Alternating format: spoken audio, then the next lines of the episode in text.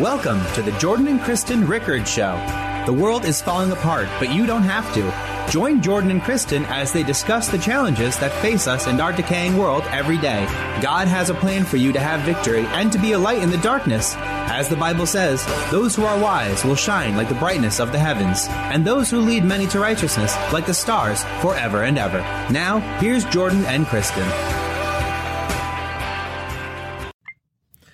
All right, well, happy Monday, everybody, and welcome to another edition of Jordan and Kristen Pray for You.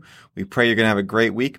I want to talk to you real quick about how God puts his brightest lights in the darkest places. And this is a sermon that's very close to me and close to Kristen, because I'll be honest with you, we don't live in the most Christian area in the world, and it can be kind of frustrating sometimes, and you know, it's not uncommon for us to say things like, oh, wouldn't it be great if we lived, you know, in somewhere, you know, like South Carolina or somewhere down south or something, or somewhere in the Bible Belt where, you know, there are more churches and you can have more Christian friends and just, you know, the culture is more accepting of the way you are and things like that. But, you know, you can say things like that, or you can realize, yeah, maybe there aren't a lot of great churches around here, but maybe that's the point. Maybe God wants you to start that church.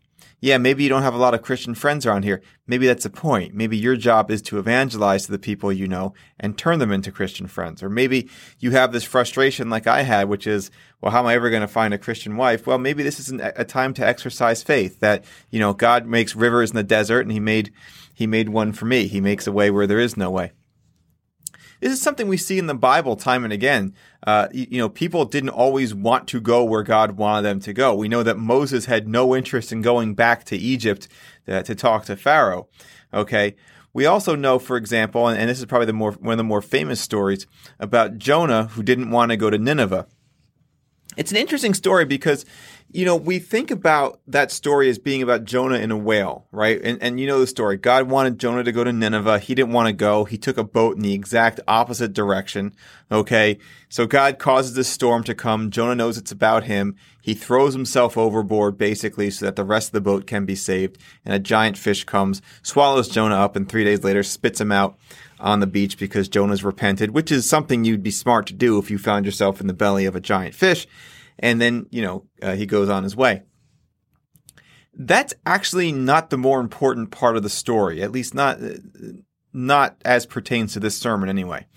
What actually happens after that is he goes to Nineveh. He basically says, look, you guys are going to be destroyed within 40 days if you don't repent. And they all repent. So it has a happy ending, right? Well, not quite, because Jonah then gets upset about that.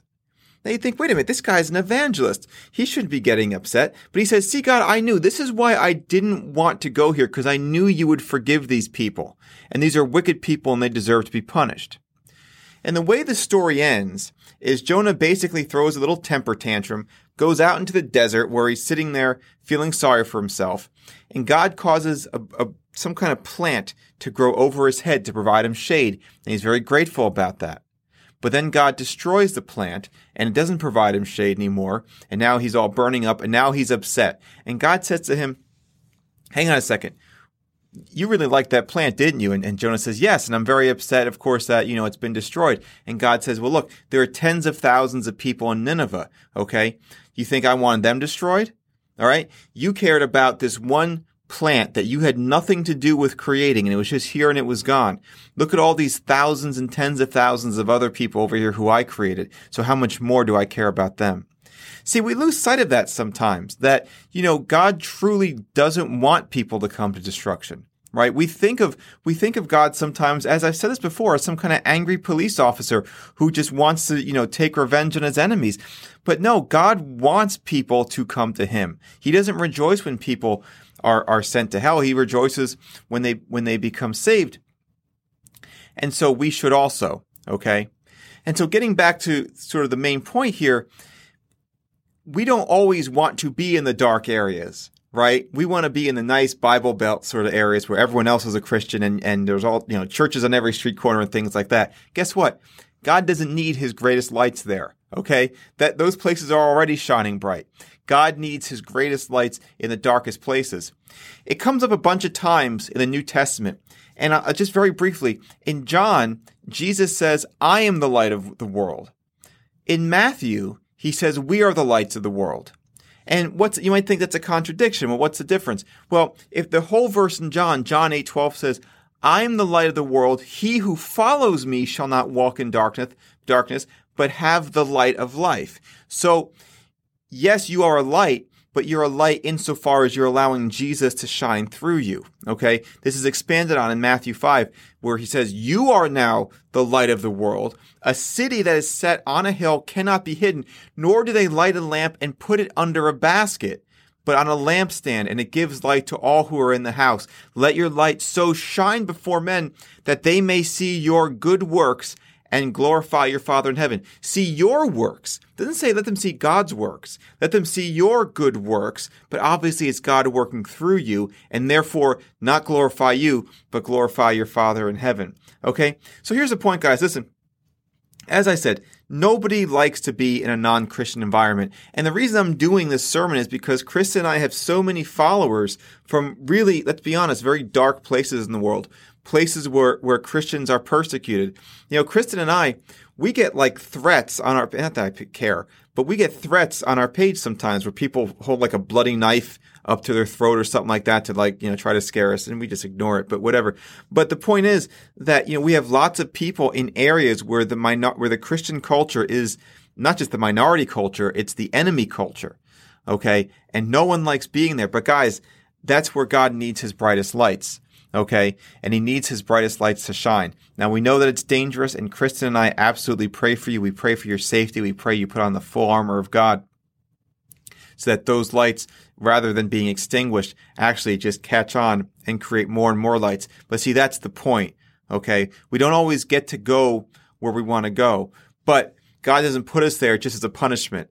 Okay, he puts us there to be part of his solution, and the solution is for us to be lights in the world, to follow Christ so that we're not walking in darkness, and let Christ's light shine through us so that other people are not shining or are not living in darkness as well. All right, that's my message for you tonight. I love that. I love that. It's so important to remember to let our light shine, isn't it? And I think you look at that story of Jonah and so many other examples in the Bible. And it's very easy to point the finger and say, oh, Jonah, I can't believe Jonah who would act like that. Right, right. But if we really are introspective, we'll see that there are, I'm sure, at least one area of your life and my life that we're doing the same thing. Wow. And we don't even realize it.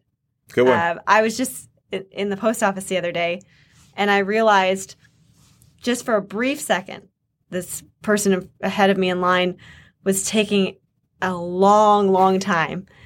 And I was starting to think, feeling so impatient. Why can't this person just, be done already? And I thought, pray for that person. You have a moment right now. You don't know what that person's going through. And to recalculate, and when that person came through the door, smile at that person. And, what does that cost, right? What does a smile cost? But there's so many examples of being a light is not just a general application.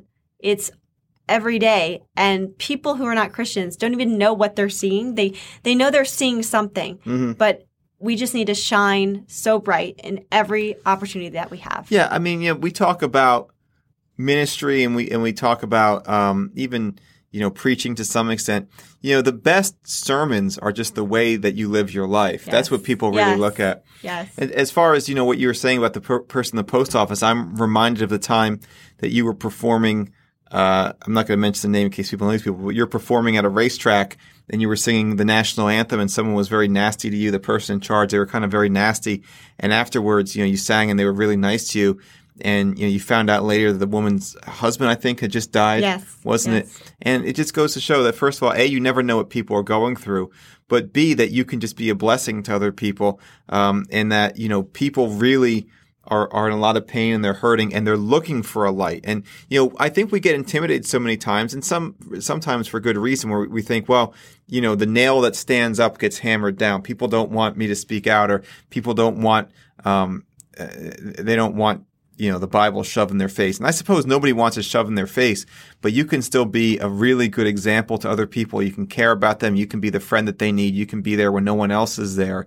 And if you're that, and they know that you're a Christian, then they know where that's coming from. And that's a great example of being a light. Absolutely. That's a great point. Speaking of being a light, I got this light behind my head that's causing a problem. So let me move this thing. Yes. It's a great illustration of a light. Of a light. There it was.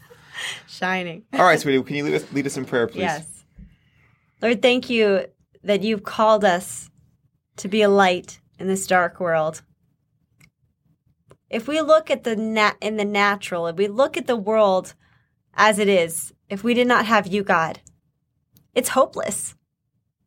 There's no future. There's nothing. It's just a world that is totally void of anything that resembles truth, anything that resembles love and kindness and goodness and faithfulness and gentleness and self-control and joy and peace and hope. And so, God, you are those things, and you live inside us, and you've given us your light to shine. Lord, help us to do that. Help us not to hide the talent that you've given us. Help us not to hide the personality you've given us or the giftings that you've given us, Lord, or the voice that you've given us. Some of us are really, really outgoing by nature. Some of us you've called to maybe just because those who aren't as outgoing, it's still an admonition for all of us to speak out in our own way, because the people that each person can reach in their sphere of influence matter. Each person has a sphere of influence in their light, in their own special way that you've created them, Lord. You've created us down to our spiritual DNA. And so you know us better than we know ourselves, God. And if we allow you to work through our kind of quirkiness of our personalities and the things that you've created in us, God, if we say no to the flesh and say yes to the Spirit and allow you to work through us, then other people can see you and can be drawn to you. So I feel like that's a word for someone tonight. You might be saying, well, I'm not very outgoing, so I don't know that I can speak out, or I don't know that I want to change my personality. Let me just tell you, I feel like God is telling you, it's not that you have to change your personality, but you certainly don't have to be crushed in your personality. And in your own special way that God has created you in your spiritual DNA, you were meant to speak out, even if it's softly to speak out, because you're going to touch lives. You're going to touch lives and be able to resonate with people that someone such as myself, who is more on the outgoing spectrum, way on that side, may not be able to communicate. And so you have every single person has a special, unique anointing. So I just want to speak that over somebody tonight. You have a unique anointing in your giftings and your talent. If there's someone tonight who feels like, I don't know that I have any gifting, or I don't know, I'm just a stay-at-home mom. What can I do? Or I'm just a student, or I'm just this, I'm just.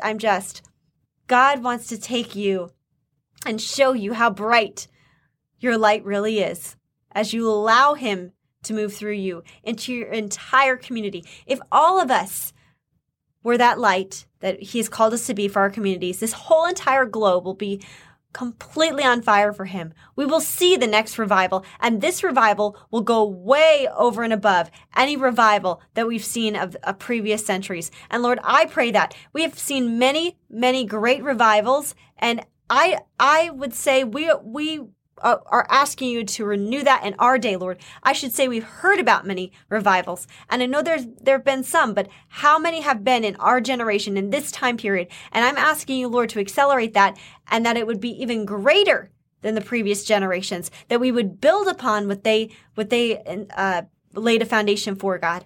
So let us be that light for the whole world to see your love, and let us bring so many to Christ. In Jesus' name, amen. Amen. Great job, baby. Great job. Thank you. All right, guys. We got about 12 prayer requests. We're going to get to them.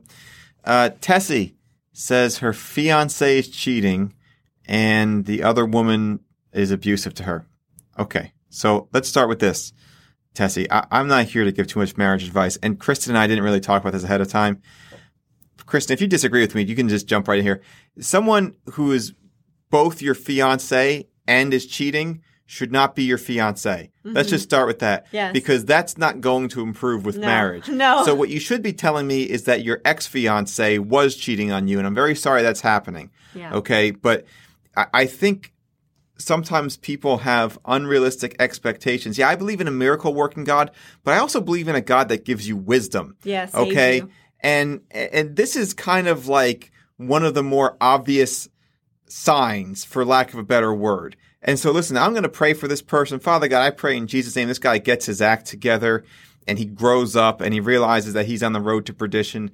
And this other woman, in Jesus' name, we pray for her. We pray she's not abusive. We prevent Tessie from come against anything that would harm Tessie, including this woman's abuse. But Father God, in Jesus' name, I also thank you that you showed Tessie what kind of person this guy is. Yeah. Before she got married to him, because we know that this is not something that you can bring into a marriage. It's not something that improves with time. God, I pray for all of their souls. God, if all of these people if Tessie and her fiance happen to get born again and you still want them to be together, then make that a really obvious sign. But failing that, Father God, please remove Tessie, give Tessie the courage. And I'm sorry if this isn't what she wants to hear, but I just have to say this. That's right. Just, Father God, give this person the courage, please, to leave what is clearly already a really abusive relationship before it's too late. In Jesus' name, amen. That's right. Did you want to add anything to that? Because I know we didn't. That wasn't planned. No, but that's so good. I'm not in the business of telling people to break up marriages, but this just seems kind of obvious. But listen, it's hard to get in the middle of something if we're talking about a marriage that is already existing. Right. That's one thing to say, okay, God, what is your will? And of course, there are certain things, physical abuse and, and asking God for signs and things like that. But when we're talking about a fiance, when the marriage hasn't even started, like you say, I mean, that's a pretty obvious thing. If someone's cheating, yeah. I just feel like this is God pulling her from a burning building. Yeah. I mean, really. I agree with you. Absolutely. All right. We got a couple of financial prayers here. Go ahead. Okay. So Ashan says, hope you're doing good. It's been a long time. Right after my marriage, I'm jobless. Moreover, facing tough finance issues. Pray that I get a good opportunity. And Tanimola says financial blessings. Lord, we pray for Ashan and Tanimola. Lord, I pray that both of these people would just feel your love and your arms and your guidance and your wisdom. God, may you provide for them, not just financially for them and their families, but in every single way. God, may you open up the right opportunities so that a job to them is not just existing, it's not just making money, but give them passions, give them open doors, Lord, and let them thrive in those jobs as the lights that they are, God. And give you honor, glory, and the praise. In Jesus' name, amen. Amen. Great job. Thank you. Kennedy says, blessings, friends, and brothers in Christ. It would be a great blessing to help me with my health. My right leg is suffering from sciatic injuries due to herniated discs in the spine. It would help me a lot to comfort my soul. I'm already desperate. Yeah, I guess it's pressing down on nerves. Well, Father God, we pray that you straighten Kennedy's spine out, that you fix these herniated discs, and that you remove any pain and weakness in his right leg and anywhere else in his body. He says he's very desperate, but he's looking for comfort for his soul. Father God, you're the ultimate comfort, but I think what he really wants is healing also. I mean, I'm sure he wants his soul to be comforted, but we also want his body to be comforted. So Father God, your word says, by your stripes we were healed. So God, we pray total healing for Kennedy from this back injury and from this leg injury. And I look forward to the day we get a praise report from him saying he is totally pain-free. In Jesus' name, amen. Amen. All right, these are all family-related ones here. Okay, for Celine says, pray for my family. Mila says, pray for my family. And Murchie, pray for my family to have strong faith in God. In Jesus' name, Lord, you care about the family, Lord. You care. You are the great provider. You are the great I am. You are the one who I just picture. We just go under your covering, Lord. You are above everything, God. I pray that you would cover these three individuals, Celine, Mila, and Murchie, in your covering, Lord. Under your wing, they will find refuge. I pray for their entire family to come to know you, Lord, in a new, fresh way, that their spirits would be uplifted, God, that they would look to the hills from where their help comes from, the maker of heaven and earth, God, that they would know you in a deep, new, fresh way, and that you would ignite their spirits for you. In Jesus' name, amen. Amen. Good job. Thanks. All right, we have a couple miscellaneous prayers here. I'm going to pray for two, then why don't you take the other. In fact, I'll just pray for the first three. Bugama says, I'm from Uganda. Bugama from Uganda. We need prayers, about to enter an election year. Tremaine says he needs a miracle. And Nuwami says, please pray for me. I have many enemies that are always against me. Well, God, we pray for an election miracle in Uganda and a revival miracle in Uganda. We pray for the same thing in the United States, where we need both an election miracle and a revival. Father God, we pray for Tremaine for whatever miracle he needs. You know what it is, God. We know that your arm is long enough to meet all of his needs. And so, God, we pray that he just feels your presence and sees the miracle-working power that you have for him. And for Nuwami,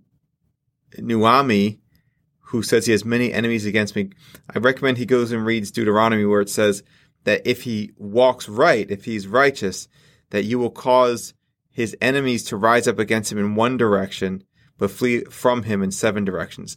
Not that we'll never have enemies. In fact, you promise that if we're righteous, we will have enemies, but we're going to defeat all those enemies. So, Father God, I pray total defeat over Nuwami's enemies, and I pray that they're brought to Christ through their defeat. In Jesus' name, amen. Amen. Then why don't you do Christina, Along, and Nasir? Okay, Lord, for Christina, who asked for prayer, Along asked for prayer as well, and Nasir as well, prayers. Lord, we know that you know what these people are going through, Lord. You know their hearts, God. I just pray you come into their situations, Lord. We intercede on behalf of them. If they feel like they've prayed and just can't pray anymore, Lord, give them strength. Give them your peace, God, about a situation. Let them know that you are interceding. You are the great interceder, and you are interceding on their behalf, God. Come be in the midst of them, in their health, in their finances, in their relationships and emotional issues, God. Just come and show them new dreams and new purposes. In Jesus' name, amen. Amen. Great job. All right, guys, this is the most important part of the show. This is where, if you haven't accepted Christ, this is your chance to do it right here as Kristen leads you in prayer. Just repeat after her. That's right.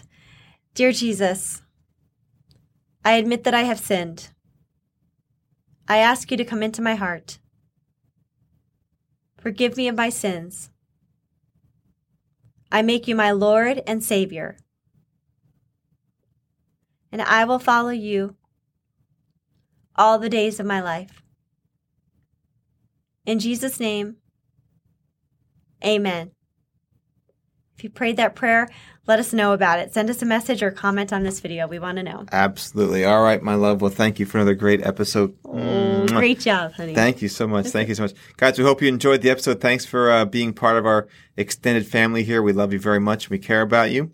We will see you again Wednesday night, where we will probably be doing a live show, right? I think we do live shows on Wednesdays. So we'll see you Wednesday night, 7:30 Eastern Standard Time. As always, until then, be blessed and be a blessing. He does the greatest sermons. Oh, thank you. Bye, everyone. Bye. Thank you for joining us. Don't forget to follow Jordan and Kristen Ministries on Facebook, YouTube, and iTunes. And remember to tune in next week and every week on Tuesdays at 8:45 on WMCA The Mission, AM 570 and FM 102.3.